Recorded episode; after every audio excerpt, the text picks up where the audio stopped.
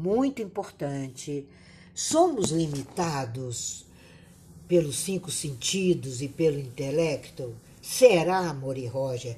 Vai lá, dá uma diquinha aí, vai. Deixa de economia. Para que economizar se o Eterno nos deu toda a riqueza desse universo, né, Tina? Tina, todos os dias que a gente, que você se acorda, nós acordamos, nós temos a obrigação de fazer os, os as bênçãos que o Eterno nos deu, porque nós temos os cinco sentidos que eles que estão funcionando perfeitamente. Eu tenho absoluta certeza que todos que estão na sala, eles têm esses cinco sentidos. Mas você sabia que existe as brahotes, as bênçãos para você agradecer por cada sentido? E se existe a bênção de você agradecer pelos seus cinco sentidos, é sinal que esses cinco sentidos eles foram criados em você com o objetivo de servir as pessoas. E agora, como é que eu vou pensar? Eu tenho ouvidos, eu tenho olho, eu tenho os meus cinco sentidos e Eterno, o Eterno me construiu em mim com uma finalidade muito maior do que fazer isso apenas que foi nos dado e ensinado durante muito tempo para você fazer. Então, hoje a gente vamos dar uma mergulhada e você vai ver que os cinco sentidos que existem em você é muito maior, é muito mais profundo, é muito mais grande que está em você. E se está em você, é porque você tem, foi feito pelo Eterno para ser esse ser grande. Mas vamos lá, o que foi que aconteceu e o que, que está acontecendo que as pessoas estão limitando essas, esses sentidos? E, lógico, os sentidos são ferramentas que eles devem ser manuseados pelo um grande intelecto. E de acordo com nós estamos caminhando aqui na sala todos os dias de manhã, eu acredito firmemente e veementemente que todos aqui têm um grande intelecto divino. Vamos em frente, vamos mergulhar, Tina. Vamos lá.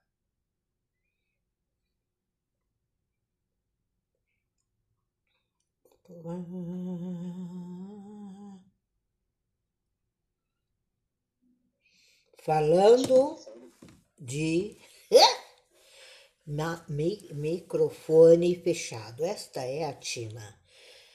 Já mergulhei, eu já poderia ficar aqui só na audiência. Acho que eu vou descer, Roger. Eu vou descer para te escutar, que hoje você tá demais. E eu vou cada dia tá agradecendo alguém, né? E hoje eu queria agradecer o Rabino Berel. Ele é xelita e há muitos anos, né, ele enriquece o Shabat da gente com seus artigos. E hoje eu recebi um dele que começa lá em Devarim, lembra-te dos dias antigos? Atenta para os anos das gerações que virão. Porém, pergunta a teu pai e ele vai te contar. Pergunta aos anciãos e eles te dirão. Está lá em Devarim 32. Aqui ele fala, fala uma exposição. E perguntaram para ele no dia que ele estava falando essa palestra, né? É, puxa, quanto tempo o senhor gastou para preparar essa palestra, Reb Berel. Ele disse: Preparei durante uma hora e sessenta anos.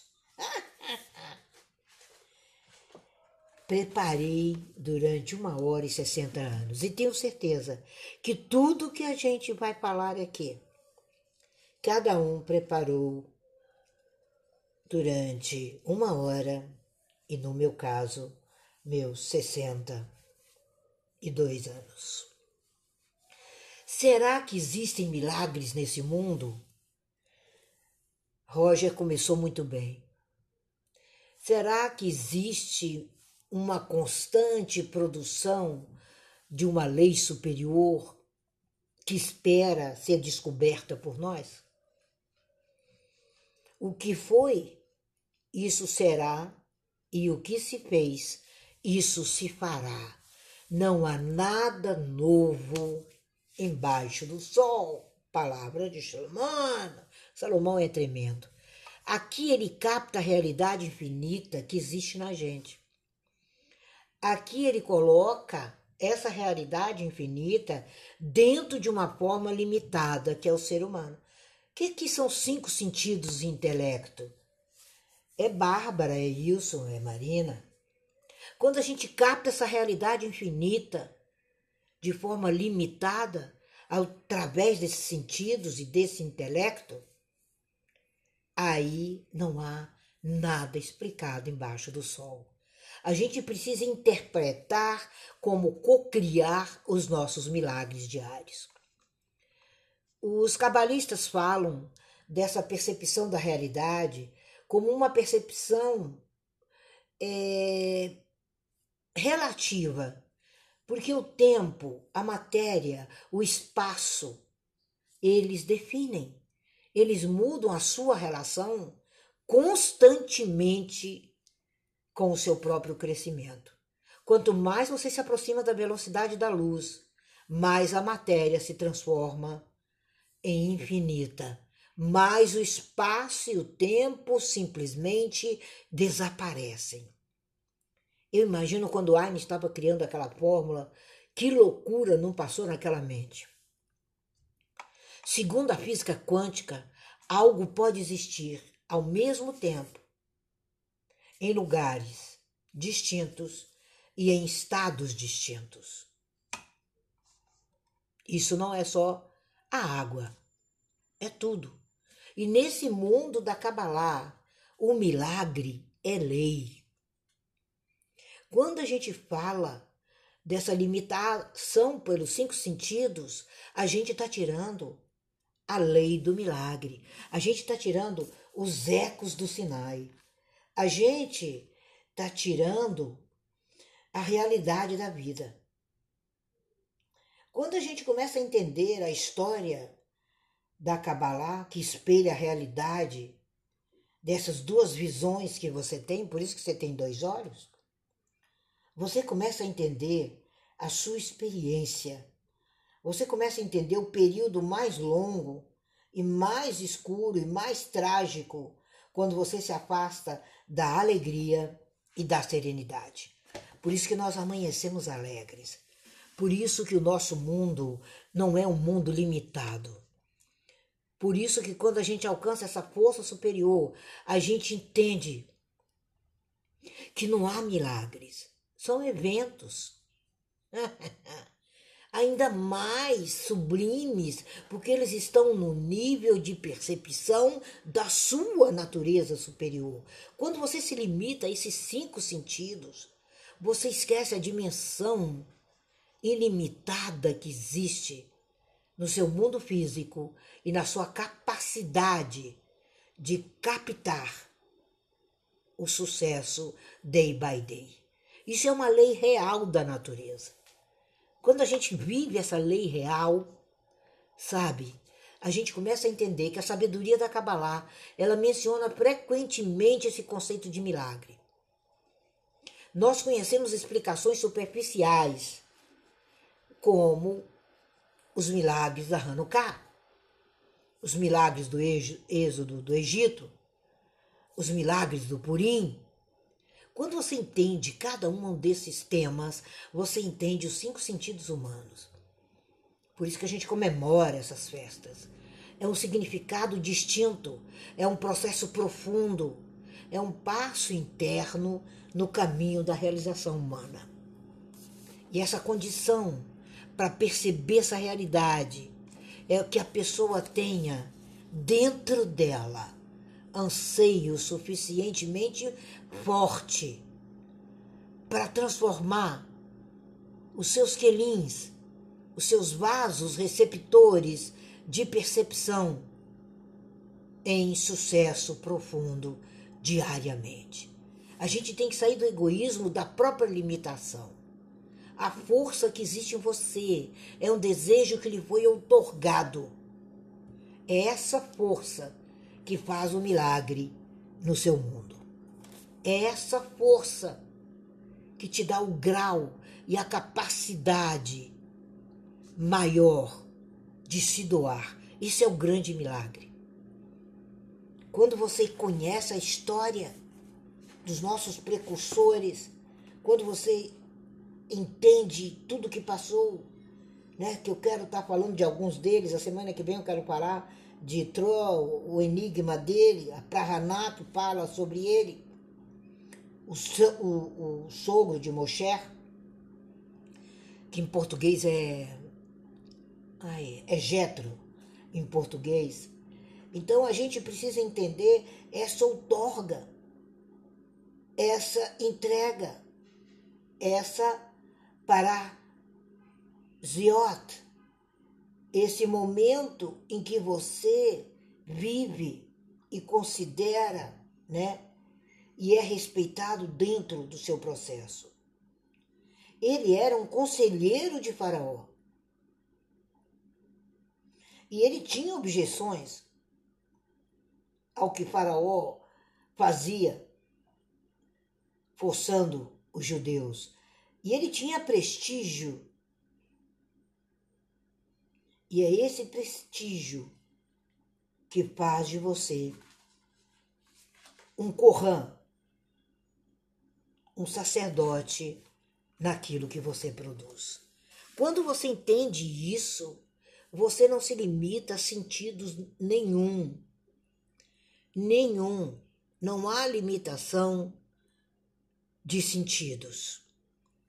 Quando você entende isso, você adquire a capacidade maior. Só se faz milagres, só se cresce quando a gente alcança essa natureza superior e se refere à vida e aos milagres como uma lei natural. É uma lei natural. Quando você entende essa lei natural, quando você vive esse mundo, não de esperar um milagre, mas de se abundar como fazedor dos seus grandes milagres, você não escapa da realidade e você chega ao lugar mais elevado, experimentando o verdadeiro milagre de usar o seu intelecto, usar sua mente. A mente tem, nossa, 68 milésimos de segundos para trazer respostas para aquilo que está dentro de você, que está otorgado a você, que você produz e deseja e ela se une a uma força superior e ela rompe a barreira. Quando você começa a romper a barreira, não tem mais nada te limitando. Os seus cinco sentidos, eles são acessórios ao seu intelecto. Essa é a grande transformação. Nós nos sentiremos nas nuvens. Significa que voaremos pelos ares e, e alcançaremos todas as dimensões, experimentando uma realidade continuada e melhorada. Essa é a sua realidade. Tudo se passará aqui, nesse mundo que eu estou, onde eu estou com os pés no chão e voando alto. Fizemos uma sala assim. Ela está lá no podcast. Sem milagres, sem passes mágicos, mas transformando o seu cotidiano no verdadeiro milagre. É viver de acordo com as suas leis, é viver de maneira que a realidade material, em união com a mental, espiritual, familiar, profissional, tenha uma sensação de plenitude e eternidade. Isso é, tudo tem explicação. Isso é o que você constrói que, sem pensar, que somos limitados pelos cinco sentidos. Nada te limita. A visão pode faltar, mas a audição aprimora. A audição pode faltar, mas o tato aprimora. Não há nenhuma grama nesse mundo, está lá no Berehit Rabá, que não tenha a sua sorte, que não tenha a sua sorte um guardião de cima para baixo que te diz, que te golpeia. Falar com veracidade em hebraico é golpe. Cresça. Sabe? Ele te diz, cresça. Ele te golpeia e te diz, cresça. É um golpe. Quando você está quase caindo, ele vem te golpeia. Tchá! Cresça! Cresça! Se isso é dito por uma graminha que está ali do lado de fora, olha a grama. Parece que ela não cresce, né?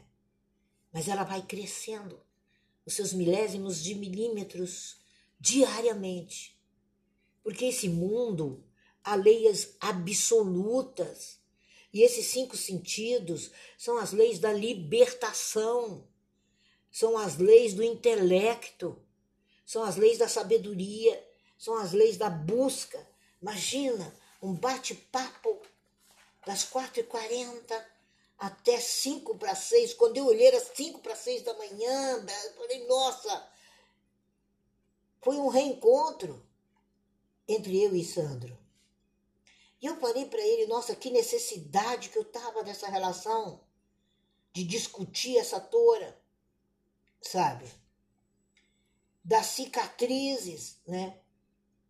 Que precisam ser sanadas dia após dia. Você se lembra que depois da morte de Jacob, de Jacó, as cicatrizes da desconfiança entre José e seus irmãos se reabriram? Porque eles estavam receosos. Será que agora José vai se vingar? Isso era uma óbvia mentira. Porque o comportamento de Joseph em todo o processo de reencontro com os irmãos era de choro, era de tristeza, era de dor. Então amanheça com seus encontros recheados de alegria. Confirme os seus sonhos. José é o símbolo da confirmação diária do cresça, cresça. O golpe vinha, cresça. O golpe vinha, cresça. Foi para o buraco? Cresça. Foi para a prisão? Cresça. Foi para a acusação? Cresça. Mas ele nunca deixou de confirmar que o dia, o sol e a lua e todas as estrelas se curvariam diante do domínio da família dele. Não era diante dele, era diante da genealogia dele. E quando você entende isso, você confirma, você recorda, recorda os eventos do mês passado que cruzaram a sua mente? Recorda do ano passado? Que nada ficou no esquecimento, que nada ficou no defeito? É isso que é essa liberdade de voar. Não somos jamais limitados. Jamais por isso, será? Será? Hoje a gente vai ver isso. Hoje o Brasil inteiro para a tarde para esperar aqueles meninos velozes, de pés especiais, mentes diferenciadas, salários exorbitantes, mas que estão ali implantando. É uma brecha, é o DNA do Brasil que está lá hoje. Ali está o DNA do Brasil. Quando a gente começa a afirmar que a brecha entre Osef e os irmãos dele foi implantada no DNA de Israel, que cada disputa depois disso, ao longo dessa história da Kabbalah, são disputas dentro de um mundo que às vezes amarga na desavença, mas a posição de José na família, fundadora de Israel, fundadora da Kabbalah, se reencontra com você agora. Então reconcilie com você. Mude, mude as circunstâncias. Invista. Quanto mais você investe, mais dinheiro você tem. Quanto mais você investe em sabedoria, mais dinheiro você tem. Quanto mais você investe em dinheiro, mais dinheiro você produz. Quanto mais você investe em saúde, mais saúde você tem. Quando você mais investe, você não esquece da família fundadora do planeta. A base de toda a vida do cabalista é essa disputa, esse permanecer na comunidade por isso que a gente permanece na comunidade judaica. Dá licença aí, sobra aí um pedacinho desse banco para eu sentar. Eu preciso desse resíduo. Eu preciso desse corpo, eu preciso dessa memória, eu preciso dessa história, eu preciso desses eventos. E aí a cicatriz vai embora e a disputa original é reconhecida pelo sucesso maluco de um mais um dando um, pelo sucesso maluco que está no teu nome. Não é desavença, não é divisão, é o mundo da Kabbalah. Ele vai refletir todas essas disputas centenárias. O povo teve um reencontro na terra de Israel e você está tendo agora o seu próprio reencontro na sua terra. Nós não somos sociedades pequenas, sabe? E é lógico que essas coisas não acontecem sem dor, sem recriminação, sem memória desagradável de vez em quando. Mas é o seu comportamento, é a realização e utilização dos seus sentidos. É a boa parte dos acontecimentos. E Osé e seus irmãos foram sabe? Completamente reconciliados. No grande peitoral de Aram, o sumo sacerdote. Ele era o símbolo da paz, do amor e de todos os cabalistas. Tá no peitoral, sabe? Fabrica seu peitoral nessa sociedade para o seu eterno bem-estar.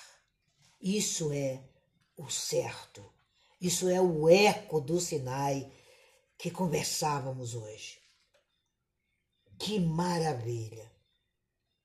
E eu dou minha palavra a você, que é uma obrigação moral do cabalista.